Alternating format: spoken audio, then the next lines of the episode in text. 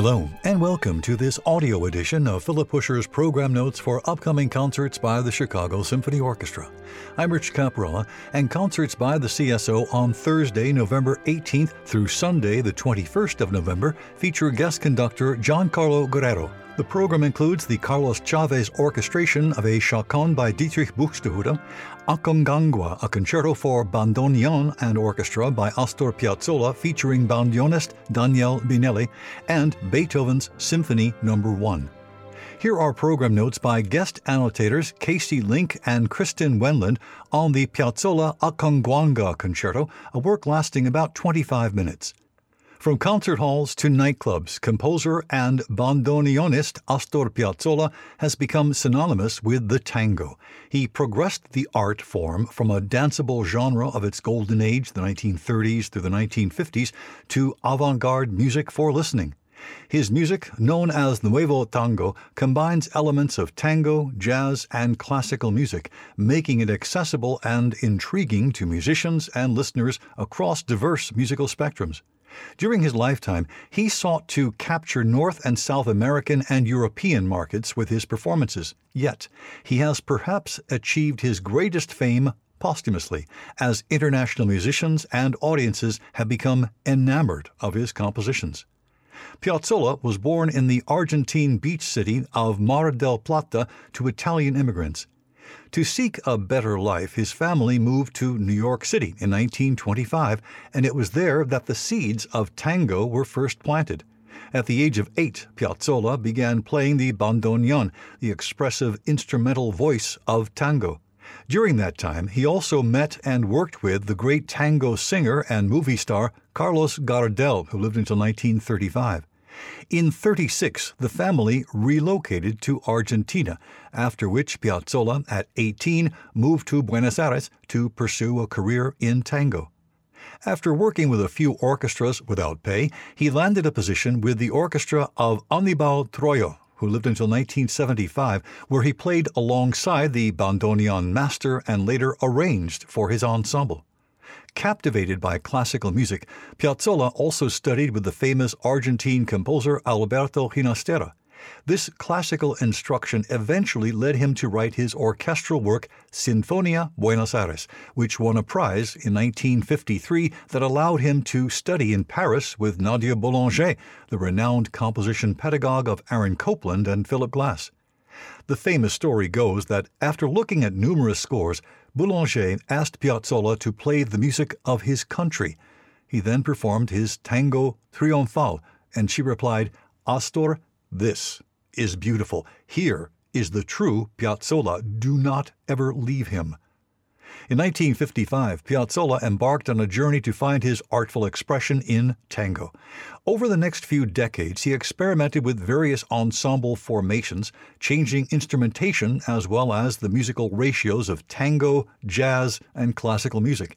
Yet he struggled with success because, as Piazzolla himself stated, in Argentina, you could change anything except the tango. The late 1970s marked a shift to Piazzolla's more mature style and the beginning of the international public's positive reception of his music. In 1978, Piazzolla formed his second quintet, consisting of bandoneon, violin, electric guitar, piano, and bass. This group toured the world for 11 years, including concerts at the Montreux Jazz Festival and New York City's Central Park, and created two notable recordings Tango Zero Hour, and La Camorra. It was in the midst of touring with the second quintet at the height of his career that Piazzolla premiered and later recorded Aconcagua. Named by the publisher for the highest Andean peak in the Americas, which towers to a summit of 22,838 feet in the western province of Mendoza, Argentina, Aconcagua brought Piazzolla's creative genius into the symphonic realm. Since its December 1979 premiere in Buenos Aires featuring the composer as bandoneon soloist, the work has become a staple concert piece. A devilishly difficult instrument to play, the bandoneon has 71 buttons, 38 in the treble range, the right side, and 33 in the bass, the left side. With a pitch range from C2 to B6, the keys are scattered in pitch order, and most of them change pitches on the keyboard between opening and closing the bellows. Notably, in Aconcagua, Piazzolla omitted wind instruments which could interfere with the sound colors of the bandoneon soloist.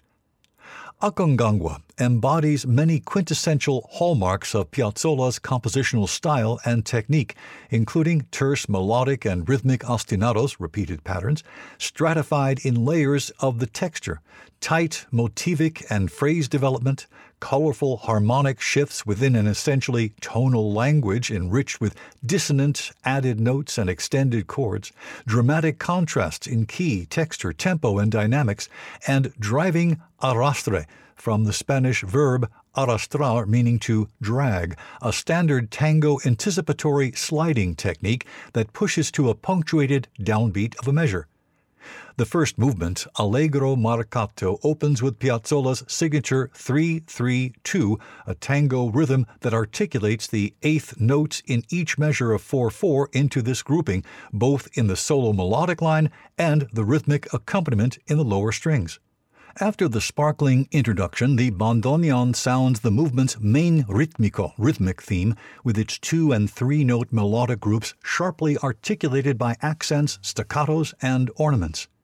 The contrasting cantando singing theme, with its smooth and fluid lines in fraseo, a style where the performer treats the melody in a flexible, elastic, and loose rhythmic manner relative to the beat, showcases the intensely expressive sound of the bandoneon.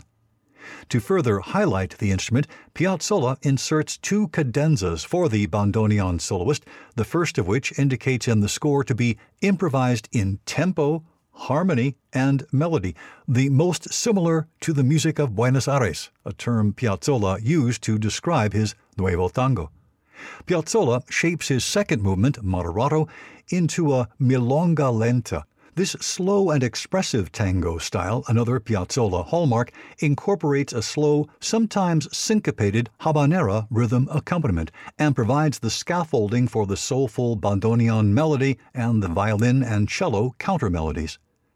The third movement, Presto, is cast in a loose rondo form. The recurring opening ritmico theme first sounds in the strings, followed by the bandoneon solo, supported by strident marcato, a rhythmic tango accompanimental pattern that literally marks the beat in the strings.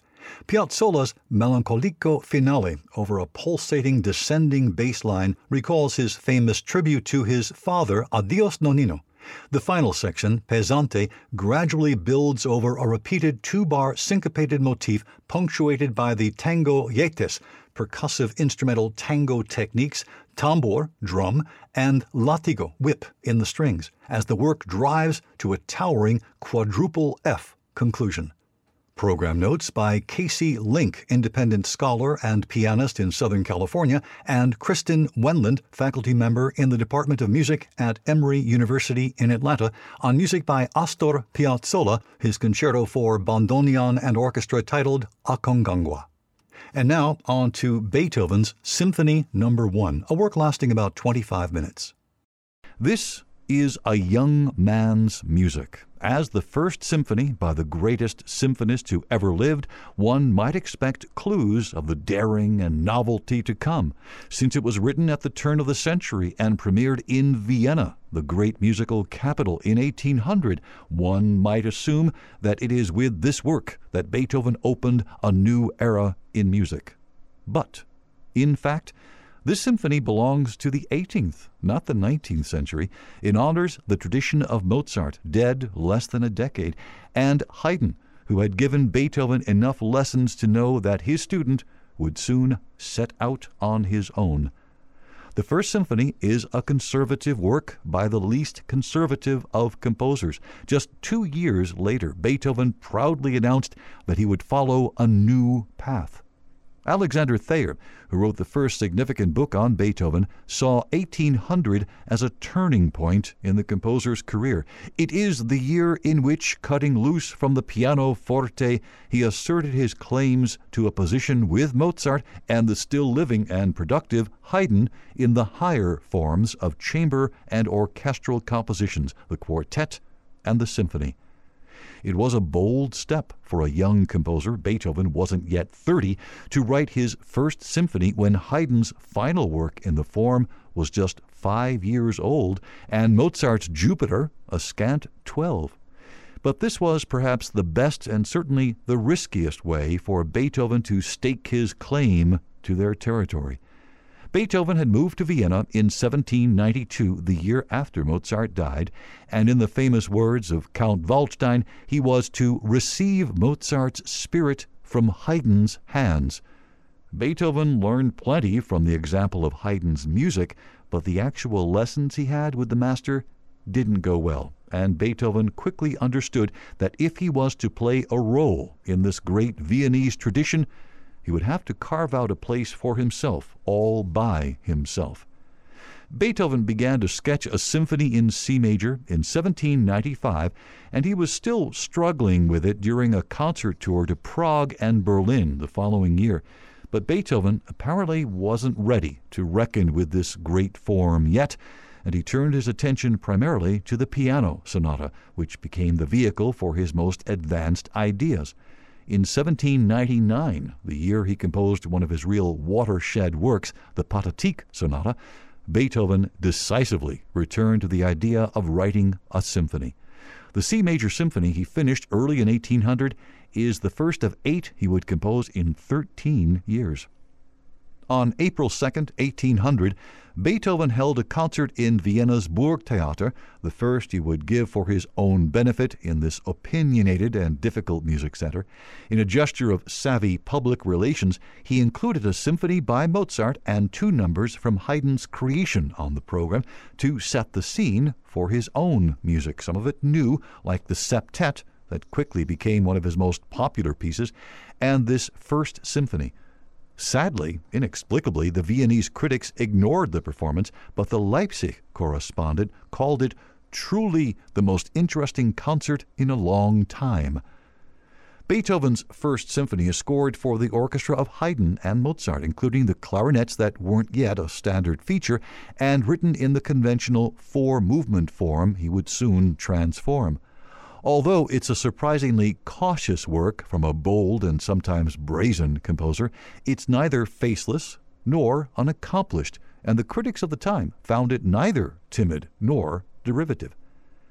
Beethoven begins slyly with the kind of cadences that normally end a work, stated in the wrong key, or rather searching for the right key. Haydn had used a similar trick in his string quartets, but never to open a symphony. Beethoven liked the effect so much that he did something comparable in his next work, The Creatures of Prometheus. The entire movement sparkles with genuine energy and is particularly colored by the brilliant and inventive writing for winds. One critic complained that it sounded more like a wind band than an orchestra. The slow movement is charming and graceful. It is slight, as sometimes suggested only by the composer's own later standards. Beethoven calls the next movement a minuet, but both his tempo, allegro molto e vivace, and a very swift metronome marking argue that this is really the first of his true symphonic scherzos. Haydn had begun to write third movement scherzos in his string quartets, but he didn't transfer that crucial development into his symphonies. The finale, with its humorous, slow introduction, is as playful and spirited as anything in Haydn. It is not yet the heroic or the revolutionary Beethoven, but it proves brilliantly that the student had learned his teacher's lessons well. Program notes by Philip Huscher on Beethoven's Symphony Number no. 1. My name is Rich Caparella. Thanks for listening.